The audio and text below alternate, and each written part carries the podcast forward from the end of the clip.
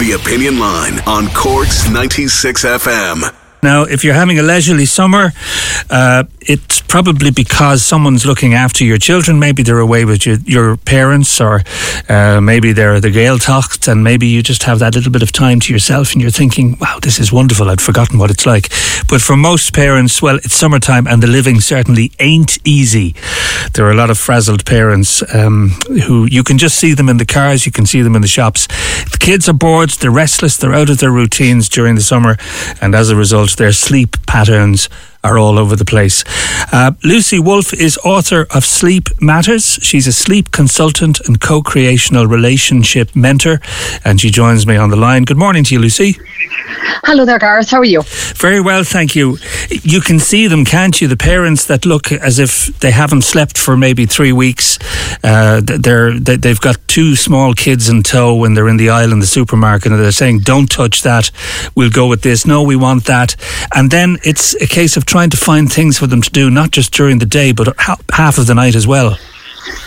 Yeah, it's true. And I suppose there's two parts to it, isn't there? The summer months can be very relaxing for parents who, let's say, um, are, haven't now got the school routine or, you know, creche and things like that. And there is a sense of freedom that comes with that for some. And then that also can be difficult if parents who are working, we're trying to juggle what do we do with our children. Um, and also, if we lose that routine, sometimes it can have this knock on effect to how bedtime is experienced and our children maintaining their sleep overnight as well. So I feel it kind of is, is two parts, and it's not that it's not always that straightforward, but there seems to be that sort of dynamic for a lot. It, it's changed over time, really. The summer holidays. Now, I mean, I'm I'm kind of way back in the dinosaur era, where you know when you got your summer holidays, you were told go on out and play with your friends and come in for your dinner and then go back out and play again until it's bedtime. But I mean, that's that's the distant past, isn't it? As far as young people on Chris, our summer holidays oh, today. Certainly, yeah. yeah yeah, definitely. Like you know, it's more struck. It's obviously more structured. It's way more supervised, and there's a lot of positive pieces to that. Um, but I guess from a sleep point of view, what often happens this time of year is that if we don't have, let's say, um, something to go to or get up for, the wake time can get a bit dysregulated, which actually has a big impact on bedtime. So parents often focus on the fact that they maybe can't get their child to go to sleep by a certain time. And again, don't forget we were talking about lots of different age ranges, and there's a big shift that happens for our teenagers in terms of their own bedtime anyway. But let's say sometimes when we don't have the routine of getting up, going to school, getting up and going to something, then the wake time gets dysregulated, which shoves the bedtime into a little bit of a free fall. So we focus on the bedtime, but actually our focus might need to be on the wake time. Just having a sense of regularity to that wake, wake time. I probably wouldn't even prescribe a specific time, although for younger children, I do. So let's say for children who are not yet in school, I often recommend that we maybe try and look at a wake time no later than 7:30 a.m. so that there's enough awake time to allow for bedtime to happen. But again, for an older primary school and post primary school cohort. You can just pick a time, but regularity, sleep loves regularity. And often what happens in these summer months is that we don't have regularity. And we often have these higher temperatures. So, of course, our weather has been changeable, but it is quite warm, it's quite humid, and that doesn't help sleep either. And I take it that the smartphone doesn't help sleep either. really? yeah, no, absolutely. It doesn't. But like, I guess, like, obviously, all the things that help, you know, us, you know, in terms of what our children use and how they interact with them, you know, they all have a place. But certainly, overuse of electronic media, like, has a long history of imp- impacting sleep. And again, you know, it's a long standing conversation about trying to have maybe no electronics in the bedroom, maybe have boundaries around, you know, when the phone goes off or gets put away. And that can be difficult, but it's important that during the summer months that maybe we uphold a level of those boundaries so that by the time it's only another couple of weeks, really, unfortunately, before we return to the kind of school environment. So it won't be too much of a shock to the system when we have to go back into the, that the rigidity that, that is um, kind of comes from uh, this this school dynamic. Are young people happy to give up their phones in the evening? In other words, if, if no, well, i have got four children and yeah. they're not very happy to yeah. give up their phones. Um, and I guess it is a it is a relationship that we try to establish, and every family will find their own level with this. Um, but I don't feel it's an easy thing to do, and some will say, "Oh, it absolutely is easy." But myself as a parent, I have found it to be one of the hardest boundaries to put in place, um, because you end up, in our case, let's say, you know, having kind of difficult conversations when we really want to be kind of looking to calm down around bedtime. But again, with predictability and with cooperation between all the parties, it's just something that we try to set in place because we do know, and it's not just your child and their use of their phone, but it's their peers, and that, that often there are Snapchats and messages that come in all through the overnight period, mm. which often can disturb their sleep as well. I've, I've, the, the abiding memory I have of the soccer team that were rescued from the Thai caves. Do you remember they were trapped there a few years back? Um, and they were all rescued safely. They were asked afterwards, what was it during the period they spent in the caves? What was it that they missed most? And they all agreed yeah. that it was Wi Fi. Millions of people have lost weight with personalized plans from Noom, like Evan, who can't stand salads and still lost 50 pounds. Salads, generally, for most people, are the easy button, right? For me, that wasn't an option. I never really was a salad guy. That's just not who I am. But Noom worked for me. Get your personalized plan today at Noom.com. Real Noom user compensated to provide their story. In four weeks, the typical Noom user can expect to lose one to two pounds per week. Individual results may vary. Here's a cool fact a crocodile can't stick out its tongue. Another cool fact you can get short term health insurance for a month or just under a year in some states. United Healthcare short term insurance plans are designed for people who are between jobs, coming off their parents' plan, or turning a side hustle into a full time gig. Underwritten by Golden Rule Insurance Company, they offer flexible, budget friendly coverage with access to a nationwide network of doctors and hospitals. Get more cool facts about United Healthcare short term plans at uh1.com. As a person with a very deep voice, I'm hired all the time for advertising campaigns. But a deep voice doesn't sell B2B and advertising on the wrong platform doesn't sell B2B either. That's why, if you're a B2B marketer, you should use LinkedIn ads. LinkedIn has the targeting capabilities to help you reach the world's largest professional audience. That's right, over 70 million decision makers all in one place. All the big wigs, then medium wigs, also small wigs who are on the path to becoming big wigs. Okay, that's enough about wigs. LinkedIn ads allows you to focus on getting your B2B message to the right people. So, does that mean you should use ads on LinkedIn instead of hiring me, the man with the deepest voice in the world? Yes. Yes, it does.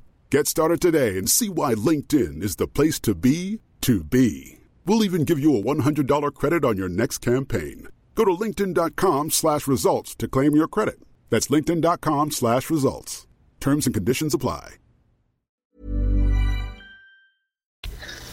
I know, but I mean, I kind of, I would totally get that, um, we because we've become so used to it. We're digital natives, really, essentially, and we are so used to that connectivity. And it's, it's what a change in a twenty odd year period. But unfortunately, these advances, you know, modern technology has had an impact, and just modern life in general. You know, everything is on later. You know, training goes on to late hours. They, they, they, our children often are under pressure to, you know, have social aspects of their life course, um, training, like as extracurricular activities, and often and like work, homework. And again, I know we were in the summer months, but these things kick back in again in September, and often they are at the sacrifice of you know regular bedtimes, and which then lead to getting enough sleep, which we can't underestimate the importance of that. Mm-hmm. And for the parents involved, obviously you're a sleep expert. What advice would you give to mm. parents who are fried mentally at this stage? I know.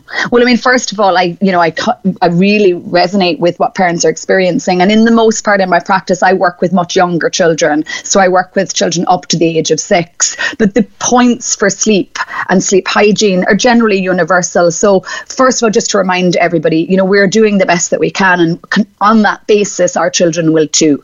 You know, I suppose I'll always return to, you know, some basic principles that do help initiate sleep. That would be that regular wake time, regular eating and drinking. Um, for children, let's say under this six year cohort, if they are struggling with their sleep, an earlier bedtime than what you're doing is often a really helpful adjustment to help reset their body clock and to help invite sleep to come. Just managing the heat at the moment, you know, try and have the room cooled down in advance of sleep. You could look at, you know, a cool shower or bath, running their wrists under the tap, even if you don't want to go to the extent of the shower or the bath, just to kind of lower their body temperature because that helps invite sleep in. And then, of course, I'm always going to be a big advocate of, you know, a bedtime routine, whether that's done with the parent for the long, lo- younger age cohort, or of course, whether it's self directed for the older um, age group. That you're just trying to help have rituals that accompany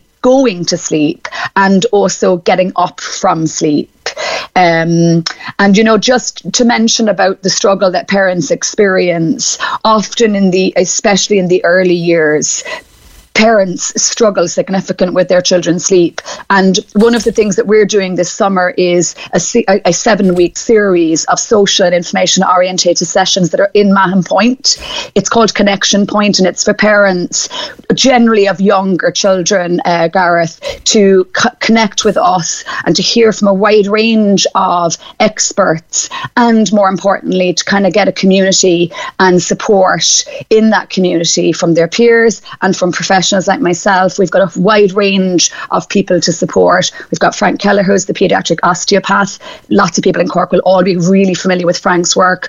Orla Dorgan is a lactation consultant. And we've got first aid, we've got baby massage. Of course, I'll be talking about sleep because it's always a really hot topic. And then we've got a women's health specialist as well. And again, sometimes we feel in the summer months there is this void of. Um, services available. Mm. So we, we were starting at the beginning of August, and there's more information on my website, sleepmatters.ie, for parents to um, have a look and see if it might be suitable for them. That sounds wonderful because not, not only you know are you benefiting from all of this advice, but it's it's an opportunity to get together with other people who you you know I think sometimes parents can feel that they're they're living on a planet on their own in situations like this. Oh Absolutely, and that was it. I completed a master's thesis last year, you know, mm. and that was one of the biggest things that you know parents were feeling completely alone and vulnerable, and this kind of stimulated the idea to try and create a little bit more of a community setting, have it to have it as you know professional